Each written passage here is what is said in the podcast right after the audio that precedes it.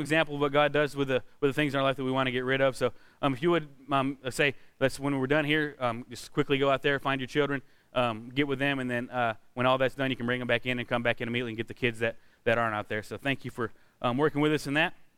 If you have your Bibles on you, open up to Exodus chapter number 24. Um, as you're turning there, last week we started a series a series on Joshua, and our pastor taught us about doing the dirty work and how a lot of times whenever we get we get put in positions and, and Josh was given an assignment to where he had to go out and fight a battle and it wasn't the it wasn't the, the, the big glorious job of sitting up on the hill praying for people or praying over the situation. It was down there in the blood and the guts and all the mess going on. But how many you know that when God was putting him in that place, God was setting him up for a, a great conquering future that he had in store for him that was coming up. You know, and, and that brought out a gifting in Joshua and showed that when they entered the promised land, Joshua was going to be the one to help dominate that area and begin to overcome for the for the things of God and for the for the Israelites to have an inheritance. So, um, in that, know that whenever God is, when you feel like you're stuck doing the dirty work or stuck doing something that seems so, so, so futile or so, but if God's got you there, God's got you there for a purpose, and He's going to draw your giftings and callings out through you being faithful to Him. And we're going to go a little further tonight, talk about finding glory through faithfulness. And this is talking about the next, um, the next event we're going to talk about in Joshua's life. And, and we didn't choose to start talking about Joshua in the promised land when he's already where he wanted to be and everything was good and he was going to start having all these conquering and victories. There's a reason why Joshua was so successful when he got to the promised land. It wasn't just because God put him there and God anointed him and said, okay, here you go. Go ahead and take, go ahead and take over this whole place, I promise you. No, Joshua was faithful, and Joshua did a lot of things along the way that weren't, aren't, aren't, a lot of people really don't realize, don't know about, that put him in the place where God could use him powerfully in the situation he was in. And so, like we mentioned last week also, there's a Joshua generation that's rising up. There's a generation that, that God is speaking to, a generation that hears his voice, a generation that accepts his call, and a generation that leads the church of today into all the promises of God. And so, what want, we want to encourage you in that you don't got to you don't got to be the older generation to not to be not be in the Joshua generation. You don't got to be the younger generation to be the Joshua generation. You can be in the Joshua generation, whatever generation you're in right now. It takes it takes you stepping in and finding out what being faithful is and how you find glory through that faithfulness. We're going to talk we're to talk about that tonight. You know, being being faithful is, is, is simply you showing how serious you are about experiencing the glory of God. And so we will discuss that here in a little bit. Now, Joshua had a legacy of faithfulness, and we'll start that here just a minute as soon as we get done reading the scripture. So, Exodus chapter 24 and verse 12. And it says, The Lord said to Moses, Come up to me on the mountain and wait here, that I may give you the tablets of stone with the law and the commandment, which I've written on there, on there for their instruction. So Moses rose with his assistant Joshua, and Moses went up on the mountain of God. And he said to the elders, Wait here for us till we return to you. And behold, Aaron and Hur are with you. Whoever has a dispute, let them go to him. Let, let them, him go to them. Then Moses went up on the mountain, and the cloud covered the mountain. The glory of the Lord dwelt on Mount Sinai, and the cloud covered it for six days.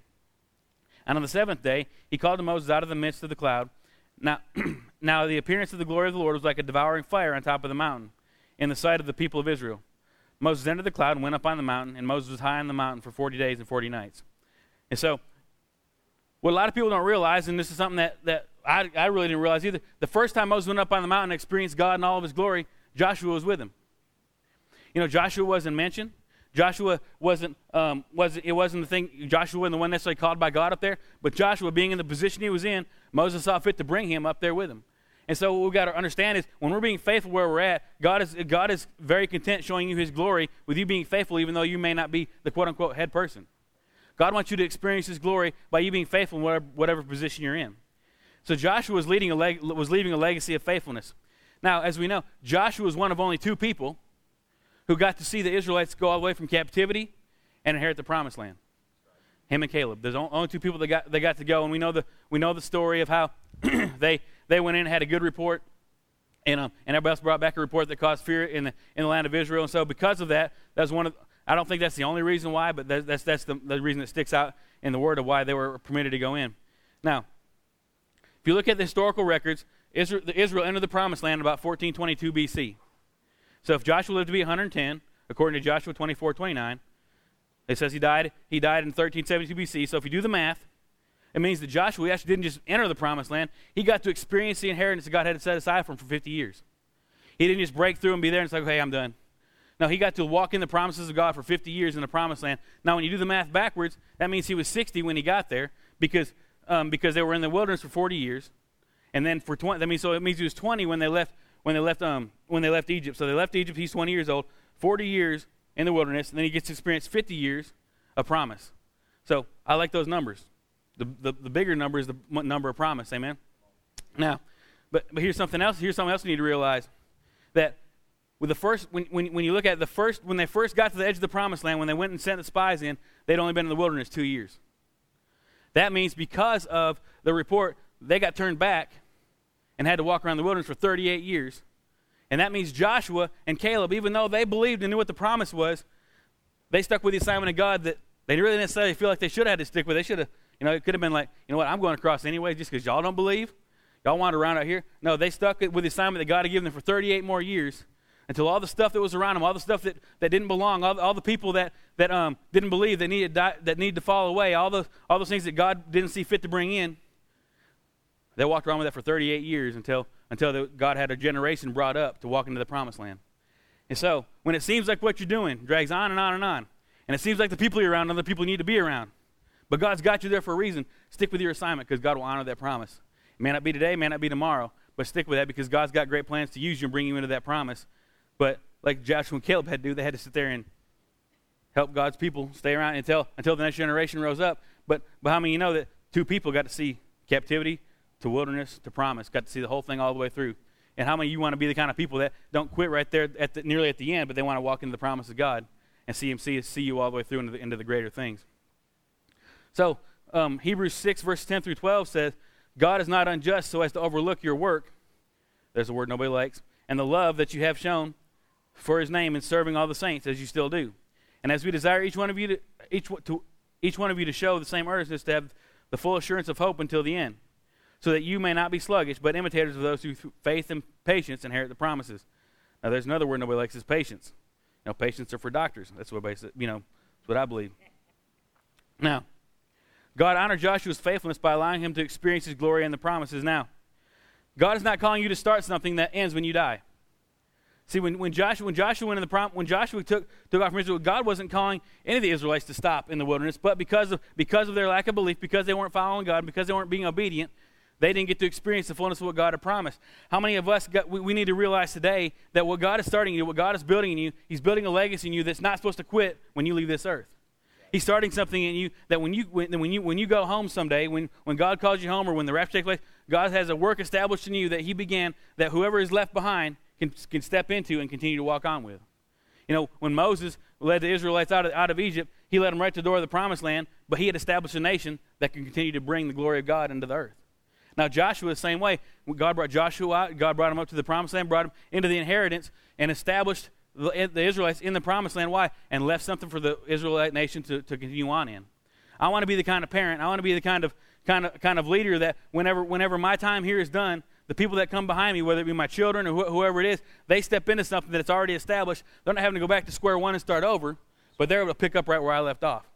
I'm not, I'm not going to be the kind of person that, that, that shrinks back and says, I'm not going to enter in because it's not just about me, it's about me entering into that promise and establishing a legacy that people can step into and continue on with for, to continue the work of the Lord.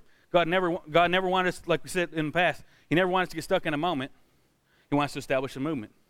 A moment would end when you died a movement would continue continue far on. You know, we all we all know of the some of the great leaders of the past that just because they died, the movement kept going. You can think of Martin Luther King, you can think of Abraham Lincoln. Some of the things that were established that they started didn't just because because something happened to them. The movement they started continued because because they were being faithful to the call of God upon their life. now, God has a purpose for His glory. Notice this time it was Joshua that got to go up on the mountain. Well, Aaron and, Aaron and Hur got to stay back. You know, and so I think in this situation, Aaron and Hur, you know, they didn't do the greatest job of leading because when they were confronted about making a calf for making a calf for the Israelites, they, they kind of buckled and caved. But the but the point of all this is how you steward or host, if you want to say it that way, the presence of God determines two things.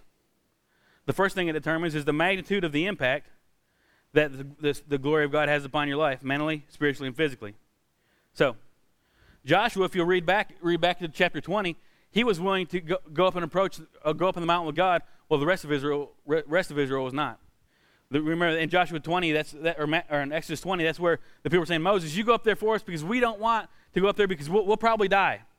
We're afraid to go in the presence of God. We don't want to experience it that way. So you, you go up there and t- tell us what God says and come back and tell us. Well, obviously Joshua wasn't one of those because when Moses said, Come on, he's Okay, let's go. Up the mountain they went. So be, because he was not one of those that wanted to shrink back and not experience the blessing of God and, and be in the presence of God, God honored that because he was willing to host God well. He was willing to host the presence of God well. He was willing to be in the presence of God and experience what God, God had for him. Now, when sin enters the presence of glory of God, it dies. This is, this is why the Israelites, who were very, very sin conscious, were afraid to go in the presence of God. Why? Because they knew if they got there, they probably weren't in a good place, so they'd probably die. Now, if God is calling you into something, He's not calling you there to kill you. That's what they didn't realize. God, if God is calling you into something deeper, it's not calling you into something deeper to tell you how bad you are. It's calling you into something deeper because He knows there's things in, in your life that will be removed when you get in His presence. I look, you, you look at the example of Jesus on the cross. Until Jesus said, my God, my God, why have you forsaken me? And, and actually, God actually had turned his back on the presence of God, had to remove. The sin could not land on Jesus to take it to hell. Be why? Because the presence of God was upon him. You got to realize that when you're in the presence of God, anything that's not of God cannot remain. And so we, we as believers have to get to a place where we stay so engulfed in the presence of God that we're not, we're not concerned with what's trying to get on us, that we're so in the presence of God it can't get on us. You know, we, we have this mindset that we have to try to not sin. When in actuality, if we'll talk, like we talked about a couple Sunday mornings ago, if we'll practice righteousness, trying not to sin is not an issue. We got this mindset that we're sinners trying not to sin, when the truth is, we're actually the children of God who, if we're practicing righteousness, sin's not a problem. But we have this mindset that I got to go through every day. I can't do that. I can't do that. I can't do that. No, we are, we are people who will carry the glory and the presence of God around, so why are we not practicing the things that we can do to manifest the glory and presence of God in our life? That's what we've got, that's what we've got to get to as believers. Now, this is also the first time that Joshua is mentioned as Moses', Moses' assistant. And so what we got what we see here is that God doesn't honor people necessarily, because Aaron and Hur were already already in a, in a higher place, but God honors faithfulness. The Bible says in Galatians 2 6 that um, God is no respecter of persons. God does God's not looking for the God's not looking necessarily at the vessel, he's looking at the faithfulness that is carried inside the vessel. And so we've got, we've got to we've got to realize that we can't claim to have faith if we're not faithful. If there's not a belief on the inside of us that is, is, is directing the way we live and is causing us to be faithful to God, if, if there's not a belief on the inside of us, that belief called faith in, in what we believe about God, if, that, if, that, if that's not on the inside of us, causing us to live life a certain way and be faithful to host the presence of God well, then we can't say that we've got faith. If we have faith, we'll live differently. If we have a belief or a, a conviction about something, which is what faith is, faith is the established set of convictions in your life based upon the Word of God that are established when you begin to read and, and hear it, like the Bible says in Romans when you, when you establish a faith there, if that faith is not there, if there's not something there to change the way you live, to change the way you operate, and, and live, live according to what you believe, then you really can't say that you have faith. So if there's not enough, if there's not enough in there to make you change the way you live, then there's really enough in there at all to even call faith. Now, your faithfulness shown through obedience reveals how serious you are about seeing His glory. And it really comes, it really comes down to this, plain and simple. If you're serious enough about seeing the glory of God manifest in your life, you'll live in a way that's going to bring that about. You know, Joshua chose to be faithful to God because he was serious about seeing the, the presence of God remain in his life.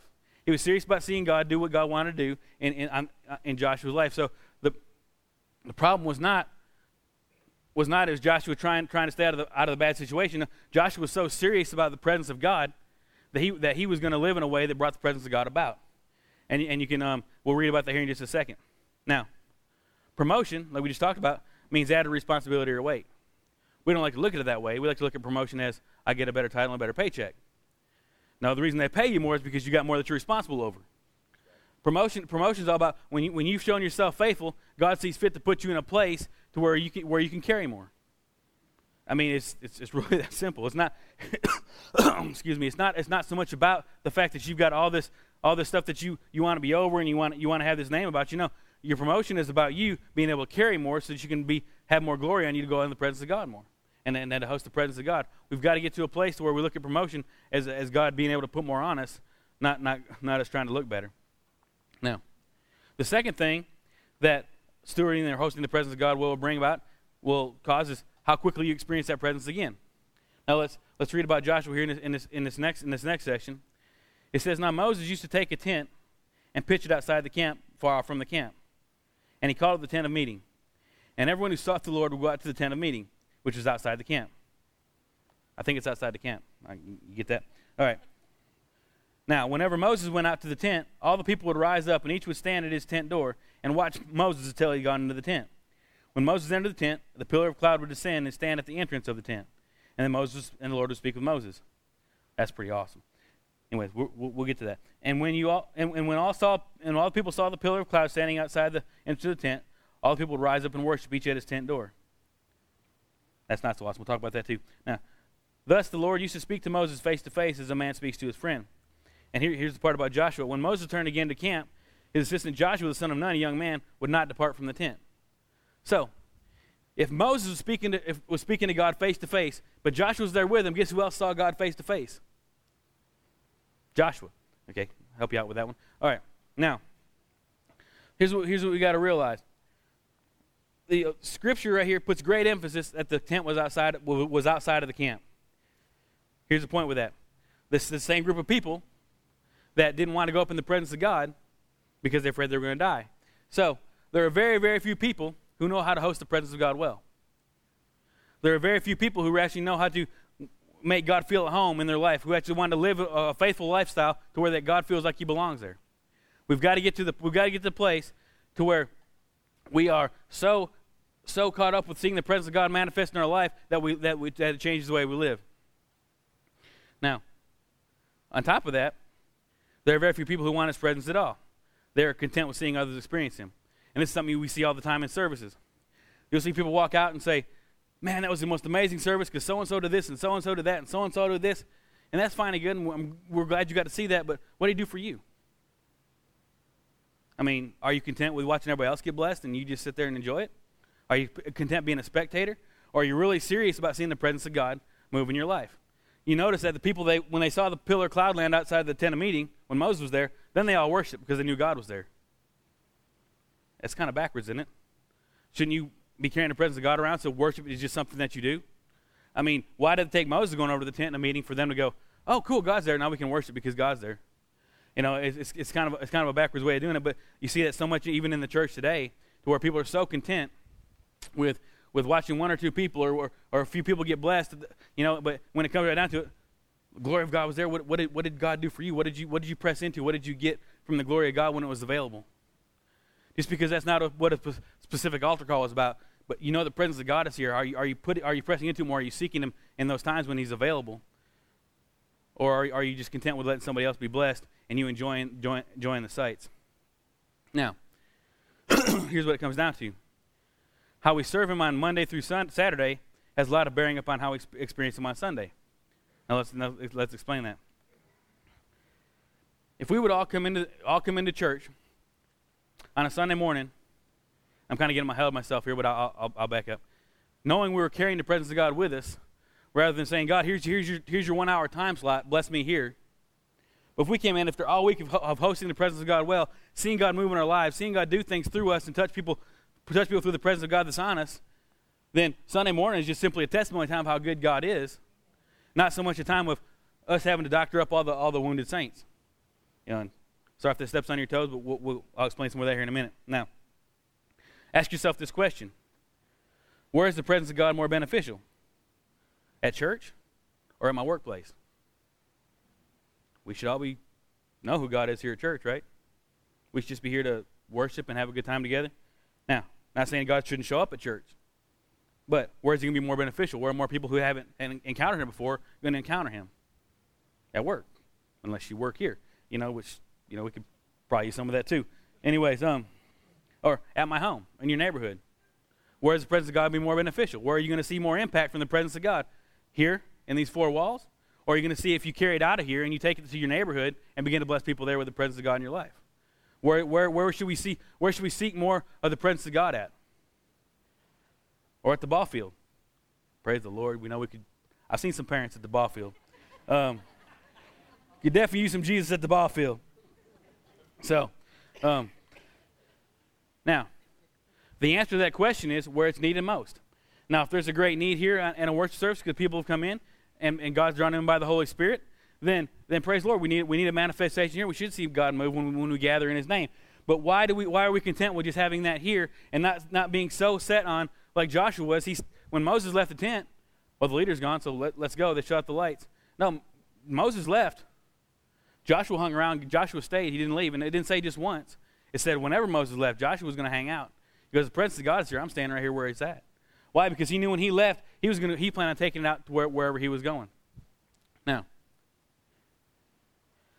the glory that the glory that Joshua got a taste of on Mount Sinai was good enough to, was good enough to make him hungry for it from that point on. We need to be those people, like Psalm it says in Psalms 34 8, who taste and see that the Lord is good. Not just once, because if you really tasted and saw that he was good, you'd go back for more. It's like me and mashed potatoes. I mean, that's just the way it is. I don't taste and see just one time or two times. And if there's any left, I'll go sit down on the couch with those and eat them during a football game. But the, the thing is, when, there, when there's something that you enjoy and something that you stepped and stepped into that you really relate, you're not not gonna stop going back. We're gonna get to that place. We got to be those who come to a place with the presence of God where we know we've experienced Him in such a way that we refuse to stay away from that very long, that we refuse to leave the tent very long, that we stay in a place to where where we, where we um, where we get so engulfed with it that we um we, we we we contain it. We keep on going. Now, here's a theology check for you. If you're a believer, you don't need the glory of God. You already got it. Amen. I mean, seriously. If you if you're a believer, all you've got to do is access the glory that God's already placed on the inside of you. If you are born again, if you're a blood bought, blood bought believer and the Spirit of God's on the inside of you, you don't need Him.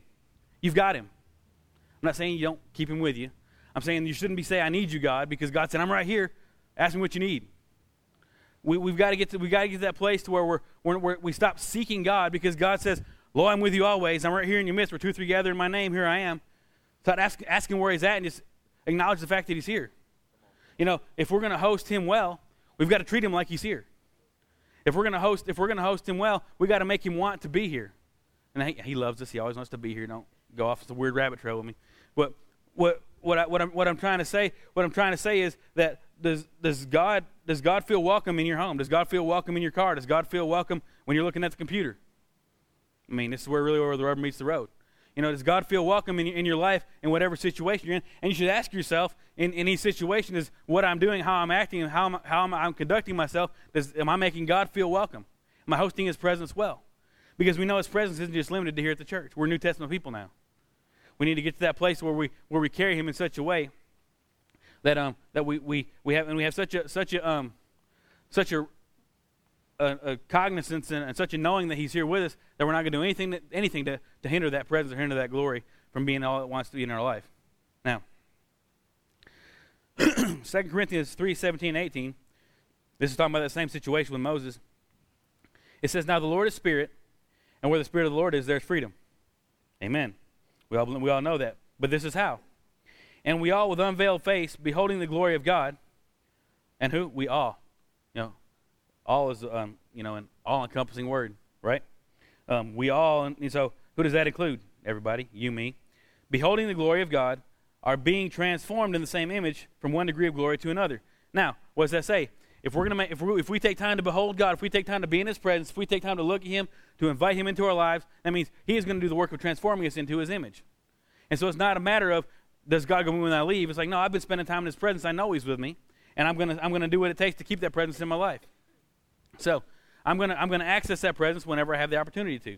And that doesn't mean that you that you walk around with being being some flaky weird person saying, "Oh Jesus all the time, oh Jesus, I know you." Oh no, that means that you have a you have a you have that pray without ceasing mentality that you know all the time He's right here within within a whisper of you, and that anytime you need to access the glory, anytime you need to access His power in your life, it's right here so you can pour it into somebody else that's around you.